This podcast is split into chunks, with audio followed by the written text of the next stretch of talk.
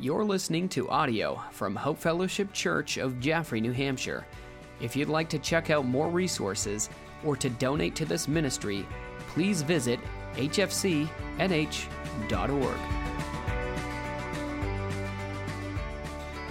So if you turn to Matthew 11, verses 28 through 30.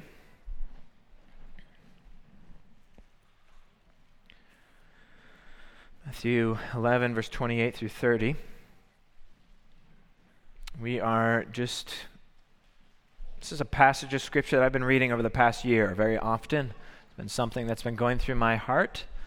I don't think I've specifically preached on it. I've mentioned it in sermons here and there, and it's a passage you're well familiar with if you grew up in the church. If you're not, and you're not familiar with, I hope this passage speaks to you as well, because it's something that is very simple and yet profound. I find it uh, a passage that's encouraging, as Ben was mentioning. In this passage, we find the goodness of God, and we find it in that it, His heart is good to us, and it is something that we can find rest in. And I, I know that there's a lot of stuff going on.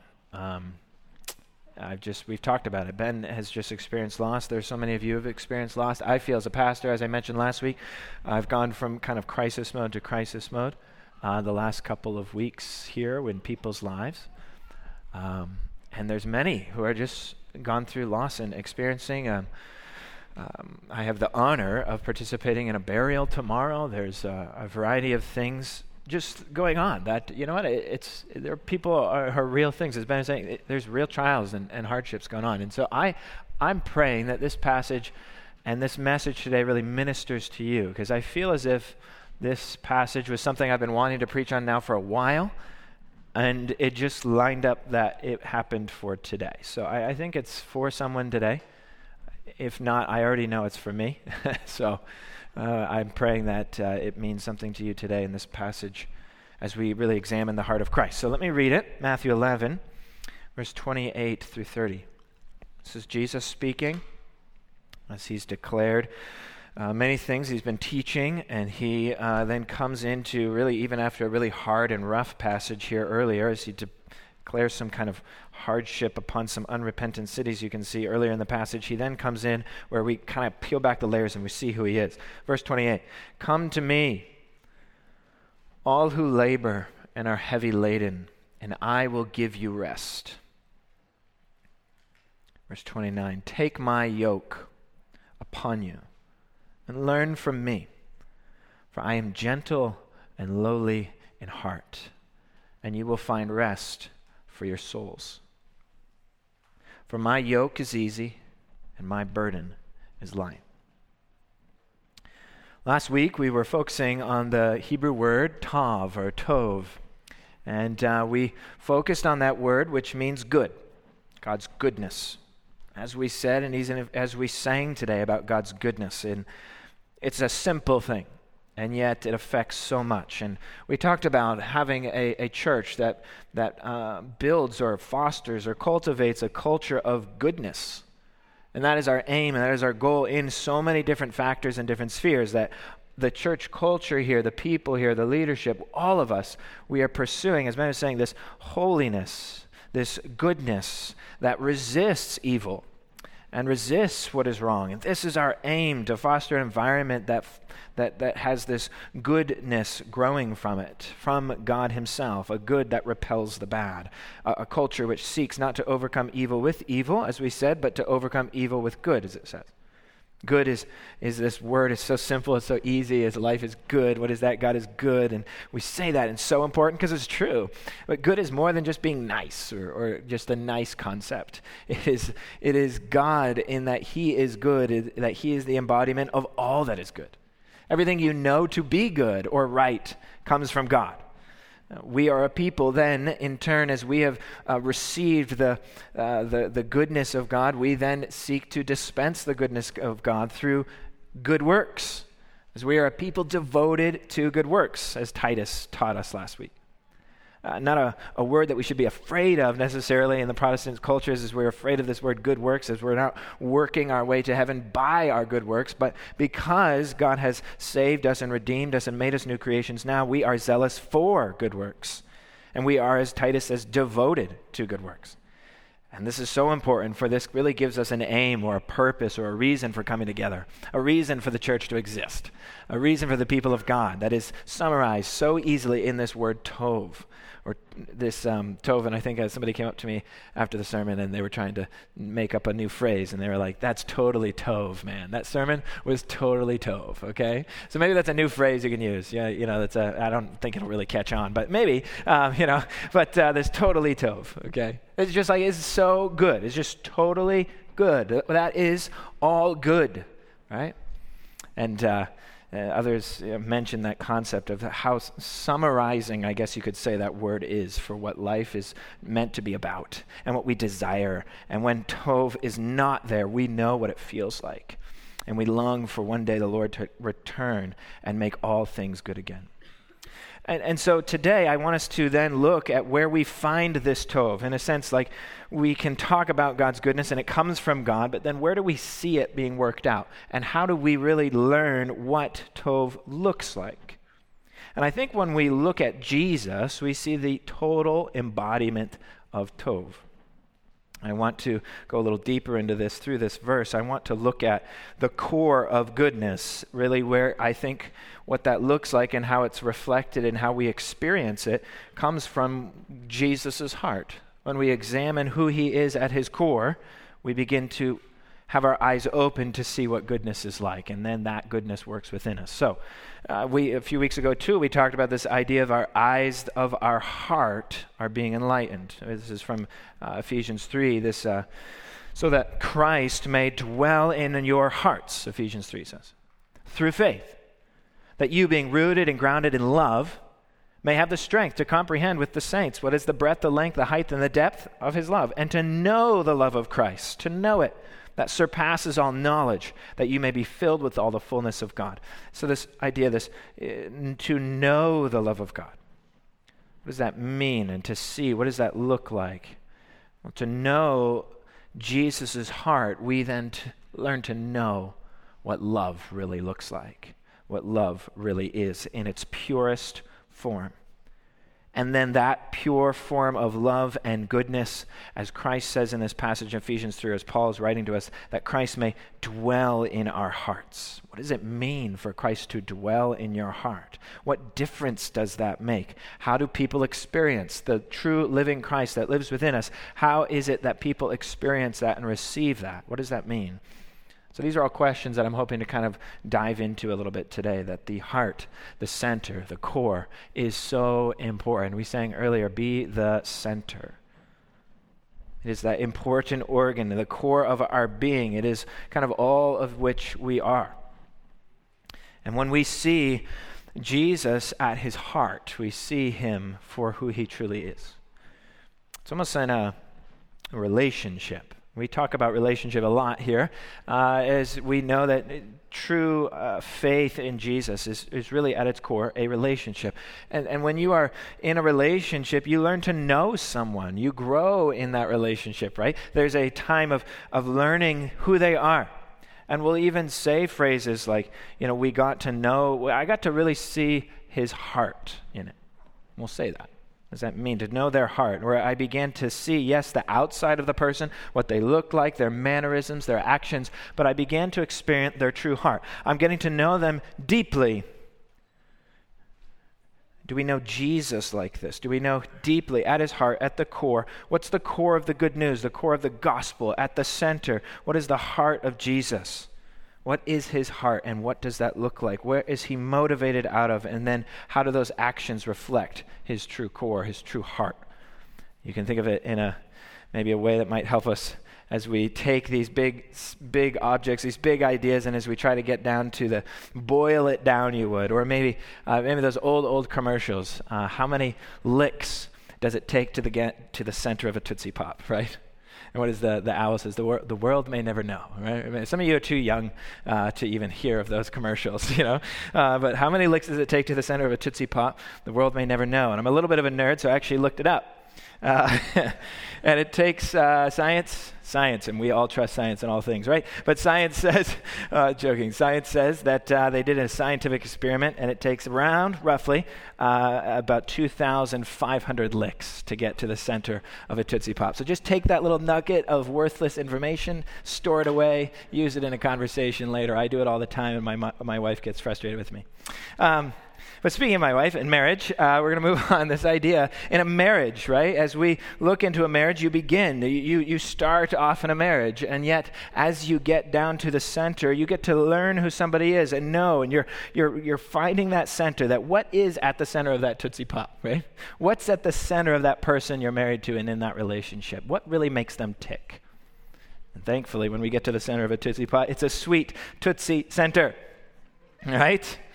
And we're thankful for that, not a, you know, a worm or a gross bug at the middle or poison or something. But we know that, that as we get into the center and the core of Jesus, we find that as we learn to know him, as we learn to peel back all the layers, and as we develop in relationship with the God of creation and Jesus Christ, as we peel back those layers, we begin to see him for who he really is, that there is no bad, there is no ugly, there is only good.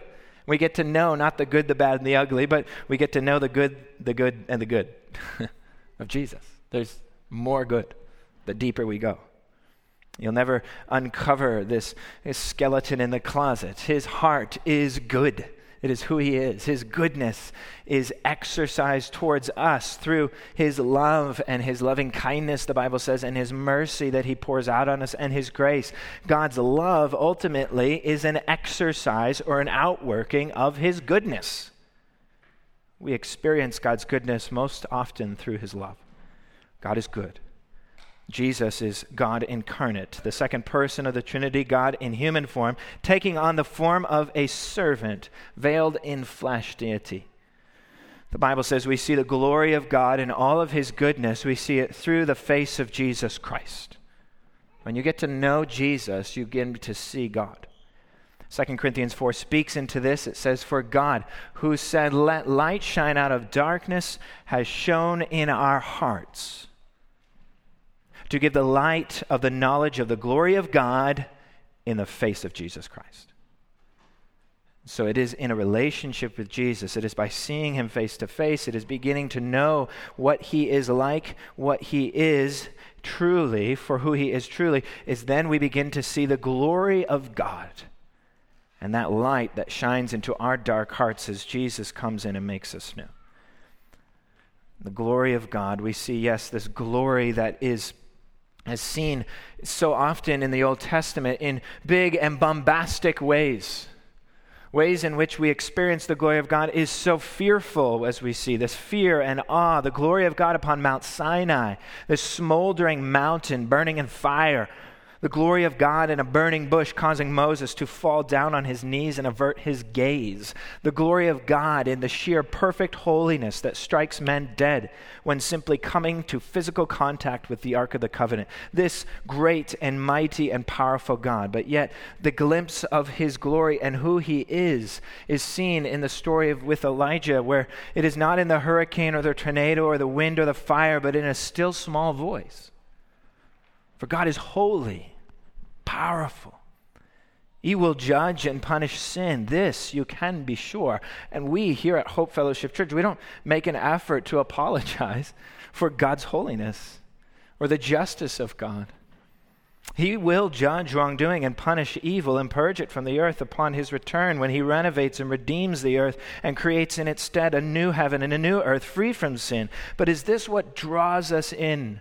And keeps us coming to church every Sunday? Are we a people motivated out of fear? No.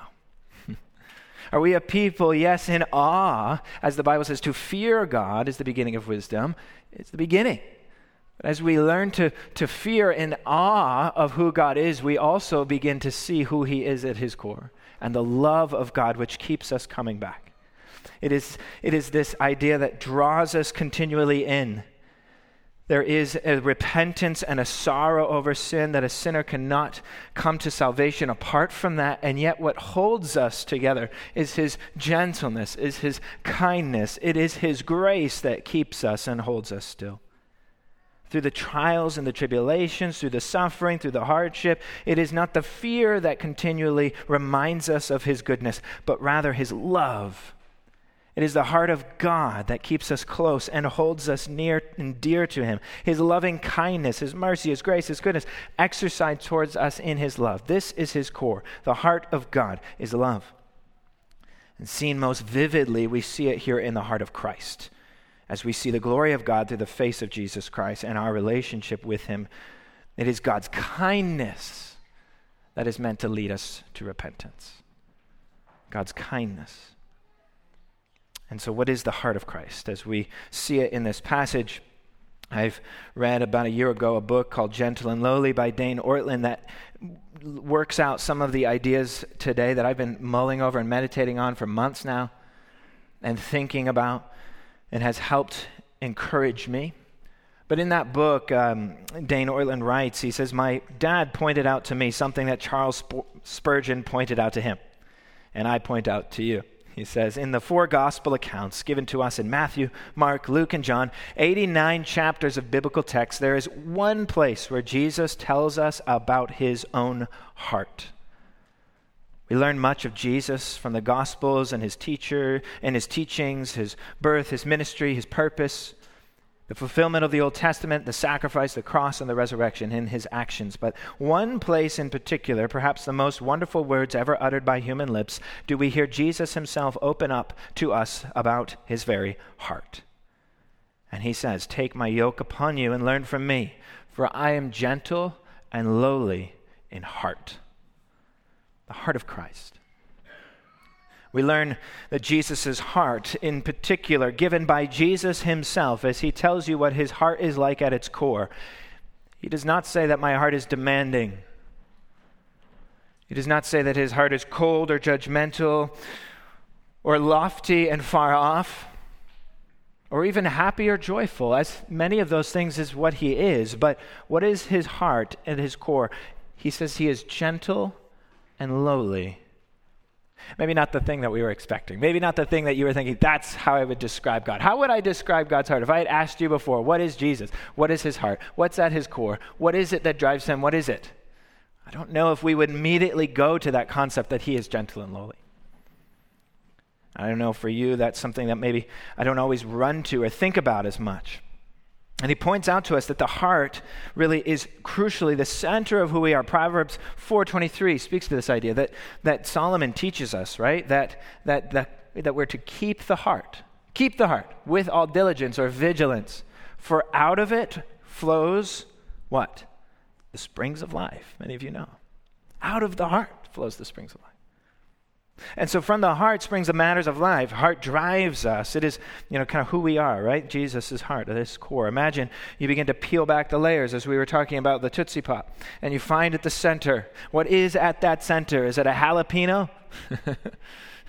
is it a, have you literally seen those? I mentioned it earlier, but those, those lollipops. I think my kid bought or had one the other day at something that he got one. Uh, I think it was Charlie had one at a birthday party or something and it was one of those uh, lollipops, and inside of it is like a worm.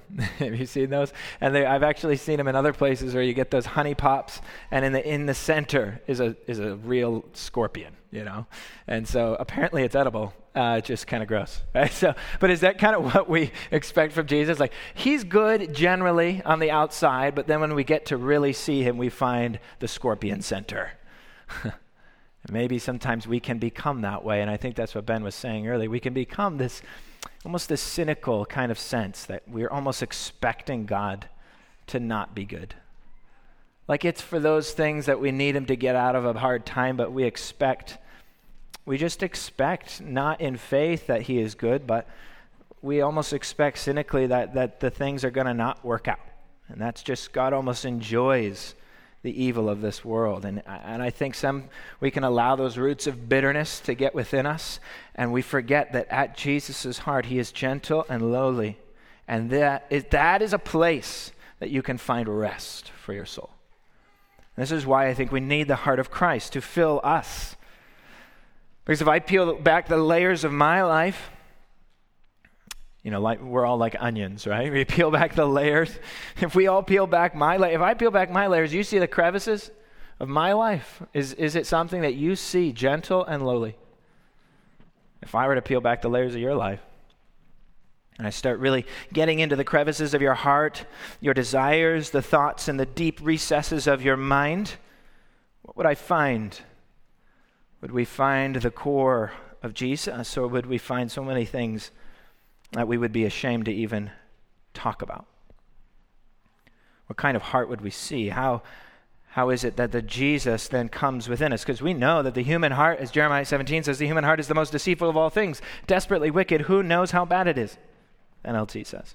Pretty, pass, pretty powerful. Who knows how bad it is? And yet, it is that Jesus has come to restore this heart, redeem it, and make it new and alive and full of Himself.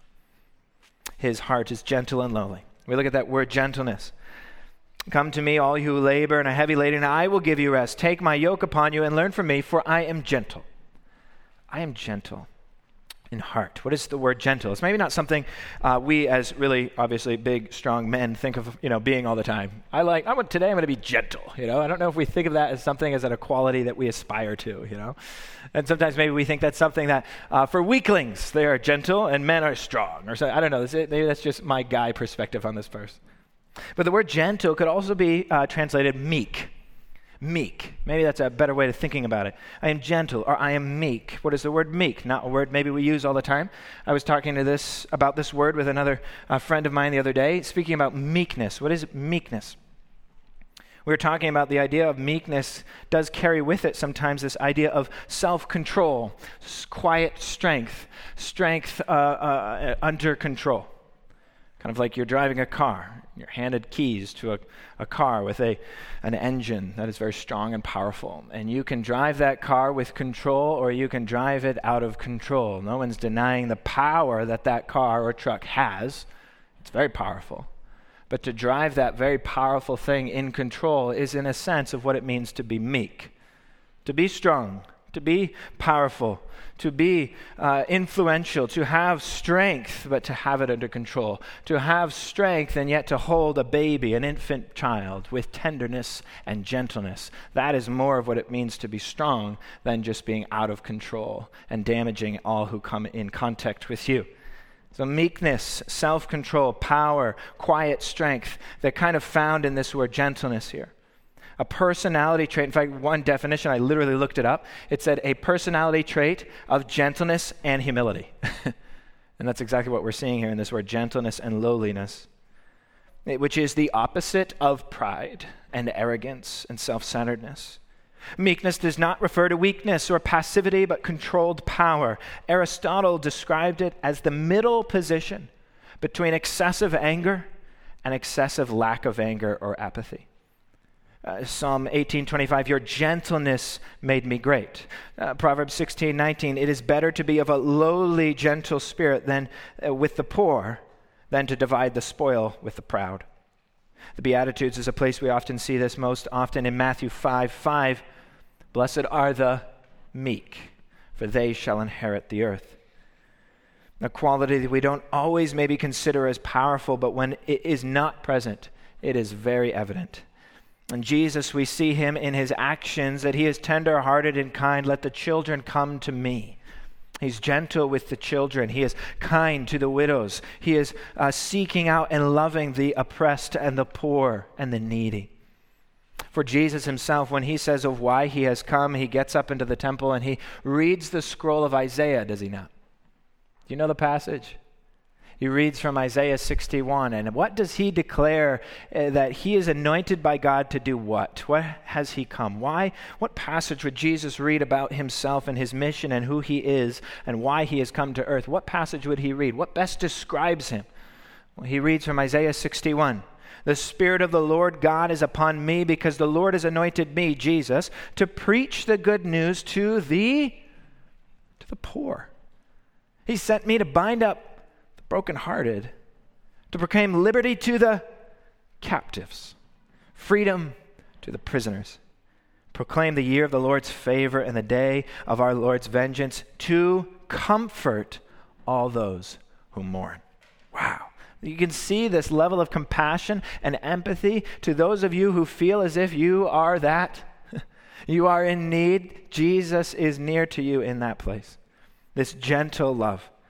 Those who are in desperate need, the heart of Jesus comes. The author, uh, Dane Ortlund, adds the simple statement in regards to gentleness that Jesus' gentleness reminds us that Jesus is not trigger happy. This is a very simplistic way of thinking about it, but I think it's helpful.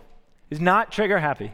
He's not just there waiting to strike you, as we often think of God just waiting to strike us, looking to uh, cause mayhem. That's what he enjoys. That is not who he is interior, right? He does not delight in judgment and wrath. He, the Bible says he is long suffering, or you could even think of it in the Hebrew context, he is long nosed, long winded not willing that any would perish, but that all would come to repentance. John 3 16, the verse after it says, John 3 17, for God did not send his Son into the world to condemn the world, but to save the world through him.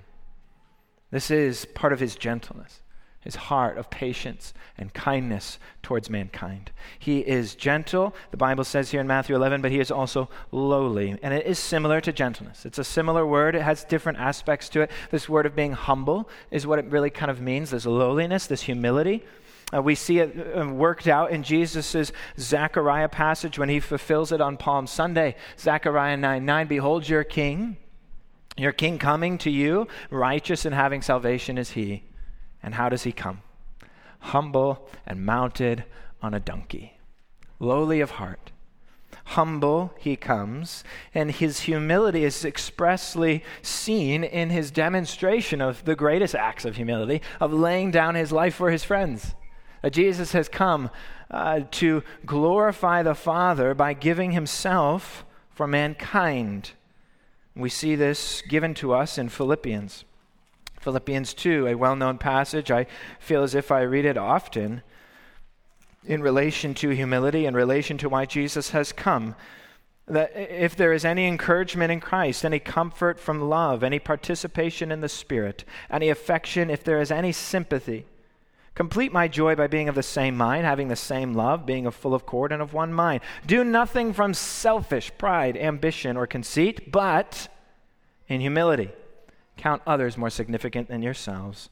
Let each of you not look at your own interests, but also the interests of others. Have this mind among yourselves, or your heart, which is yours in Christ Jesus, who, though he was in the form of God, he did not count equality with God a thing to be grasped or held on to, but he emptied himself by taking the form of a lowly servant, being born in the likeness of a lowly man and being found in human form, he humbled himself by coming obedient to the point of death, even death on a cross. Therefore, God has highly exalted him and bestowed on him the name that is above every name, so that now, at the name of Jesus, every knee should bow in heaven and on earth and under the earth, and every tongue should confess that Jesus Christ is Lord to the glory of the Father. This is the beautiful display of the humility, or you would say the humiliation of Jesus and the exaltation that has after the resurrection.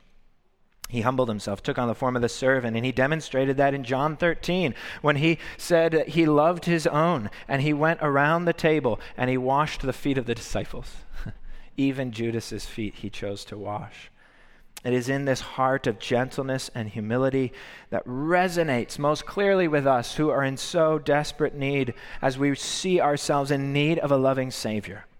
This is why this heart resonates with people like Zacchaeus, who see themselves apart from Christ. They see themselves a sinner, hated, ostracized, and a traitor, and yet he is the one who has become a friend of sinners.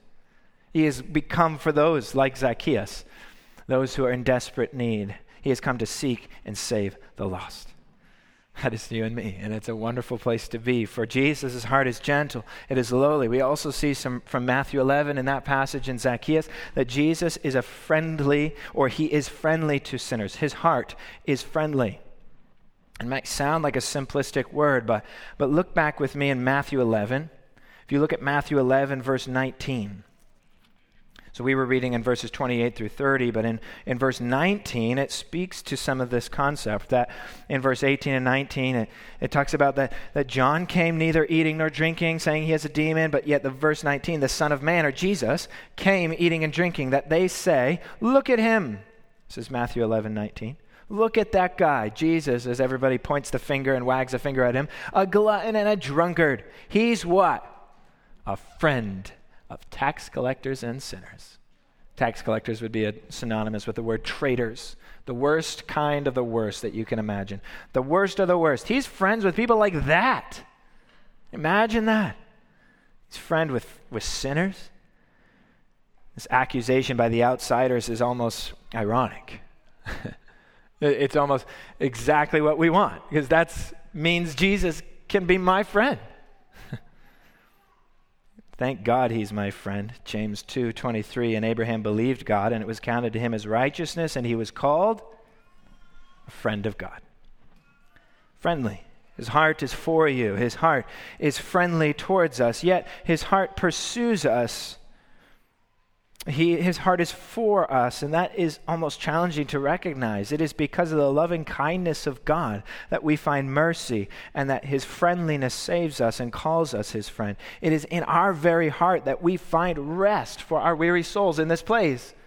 That we can fall at this heart that is not judgmentally casting us aside, but welcoming, welcoming, welcoming us to his table our weary, sin sick souls find rest. We find that shalom, that peace. We find tov, the goodness of God. We find it present within a relationship with Jesus, in a place of rest. We leave behind our worries, our sin, our idols. The rest is found within his embrace, the tender, gentle, kind embrace of Jesus Christ. For it is in his presence that we find the heart is totally tov. It is all good. It is beautiful. It is attractive. It welcomes us in this attractive quality of his goodness and love. It does not repel us, but befriends us. That is so much, uh, it repels us, it befriends me, it wants me. We sang it earlier. You don't need me but you want me.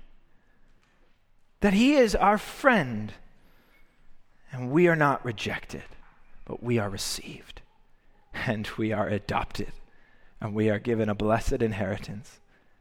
Oh God, that is amazing grace. I don't, I don't deserve that, but thank God that He has given us the grace of God. That Jesus is a friend of sinners, a friend of Jordan, a friend my friend. And as Ben was mentioning earlier, if he's not your friend, if you don't know him, if you don't have a relationship with the powerful, all saving God of creation seen in the face of Jesus Christ, I want to ask you is today the day where you get to know him? is today the day where you want to open a relationship with Jesus Christ?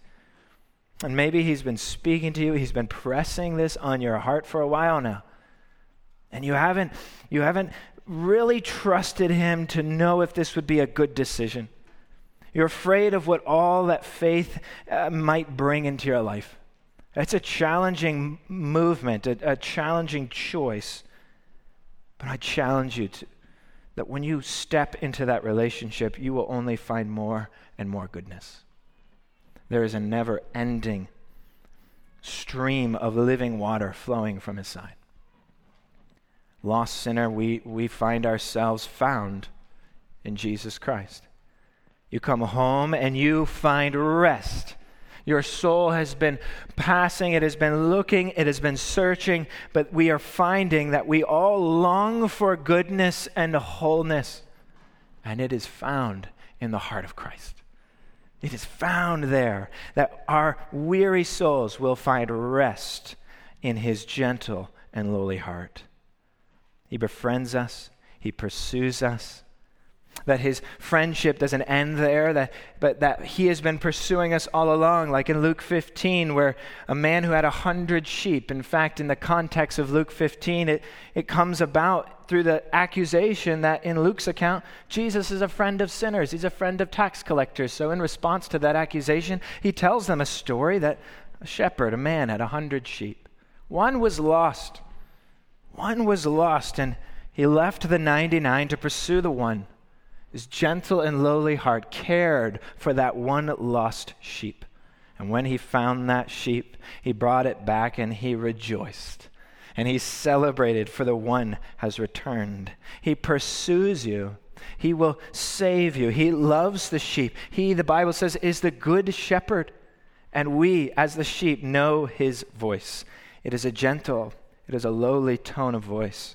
It is one full of love, compassion, and he shows us an extraordinary amount of patience, does he not? and I began to study this concept and think through this thing as it relates to so many other passages that we don't have time to go into. And I began to be a little bit convicted, for I thought about my own self as a parent. You ever find that the most convicting thing you ever do is being a parent? And for those of you who aren't one yet, you probably have a parent, you know? And it's one of those things that I find myself as I look at the heart of Jesus Christ, as I think about the core heart of Jesus Christ, gentle and lowly, patient, kind, and humble and meek. Is that what my children see in me? And this is why I need his heart to transform mine. For I see so often in my own life not a tone of gentleness and lowliness and patience but of irritability, frustration, quick temperedness, and demand. Demanding tone, especially when speaking with my children, who now I have three under the age of five. It's a very sanctifying time of life. Parents, how do we treat our children? How do we speak to them? Do they, through the body of our leadership, and I'm not asking you, are you, Parents, are you perfect? Have you never made or spoken up to your children? No, I'm, I'm saying to, through the body of your leadership and example to them, what do they know you as a whole? What would they say your core heart and longing is for them? For children are quick to forgive, they are resilient, yes. But what do they see you as a whole? Do they see your heart being the heart of Christ? The love of Christ that comes out for them? The treatment that you show them, the kindness and the loving mercy that you give them. For it is God's kindness that leads us to repentance. And I think as I close, this concept has become uh, more powerful for me recently, and this idea has become more real for me that I examine the heart of Jesus and I want and desire that heart for my own. Uh, the book and another area I, I found this message uh, by Jonathan Edwards. And he preached a message in 1740, a long time ago, uh, to the children in his congregation. I used to, and not so much now, but we're trying to do that again. I got to, I used to be able to speak little short messages to the kids. We'd have all the kids come up front. We'll have to do that again sometime soon. But Jonathan Edwards preached a message called To the Children in 1740, where he impressed upon them the importance of loving the heart of Jesus over all things in this world seeing and loving that Jesus, there is no love greater than his. And here's a quote from his sermon, Jonathan Edwards preached. He says, There is no love so great and so wonderful as that which is in the heart of Christ. He is the one that delights in mercy. He is ready to pity those who are suffering and sorrowful in their circumstances. One that delights in the happiness of his creatures. The love and the grace that Christ has manifested does as much exceed all that which is in this world like the sun, is brighter than a candle. Parents are often full of kindness towards their children, but that is no kindness like Jesus's. And I want my children, my, my kids, my, the people I love to see that heart. And as Ortlund goes on to describe this, he says, as parents, our job is to show our kids that even our best love is a shadow of a greater love. To put a sharper edge on it, it is to make the tender heart of Christ irresistible and unforgettable. For they will often forget the things we say, whether that's good or bad. But do they see the heart of Christ in your heart for them? Everything, as Edwards says, everything that is lovely in God is in Christ. And everything that is or can be lovely in any man on this earth is in Jesus. For he is a man as well as God. He is the holiest, the meekest, the most humble, and in every way the most excellent man that ever there was. the heart of Jesus is beautiful, it is lovely. For the steadfast love is better than life. There is no love so great and so wonderful as that which is in the heart of Christ. And if we want to be a good church, a church that embodies Tov, seeking to embody that in all that we do in our church culture and in our families, in our marriages, and in our relationships, and in our parenting of our youngest, if we're seeking to embody that and cultivate this culture of goodness that resists the evil, we ought to have a true, keen understanding of the heart of Jesus Christ, which is the core of the gospel. So that by knowing his heart, we get to know the goodness of God and see the glory of God through the face of Jesus Christ. That his heart is gentle, it is kind, it is lowly, it is love. And that is the place that I find rest. For my heart can be like a storm tossed ship at times, is it not? But can we, as the people of God, celebrate God's goodness by finding rest for our weary souls in the heart of Jesus Christ? Let's close in prayer before we come to the table. Father, we thank you. We praise you today. We ask, God, that you would continually teach us so much of the truths that we have preached about today that you are good, that you are love, that your grace has been poured out to us. Yes, our sins are many, but your mercy is more. And that is what we preach, that is what we believe, and that is what we live in and walk in today as we walk in your spirit. And so today, Father, I pray that you'd be glorified, especially in our time to come. This simple moment where we come around your table and we partake of the elements of communion and we just simply join physically together as a family that has been saved by a beautiful, loving, pursuing, and kind and gentle heart. Thank you, God, for coming and rescuing us and making us your friends. Lord, we don't deserve it, but we praise you for it. And we're going to lift you up today, and we're going to walk out of this place with a smile on our face because of what you've done.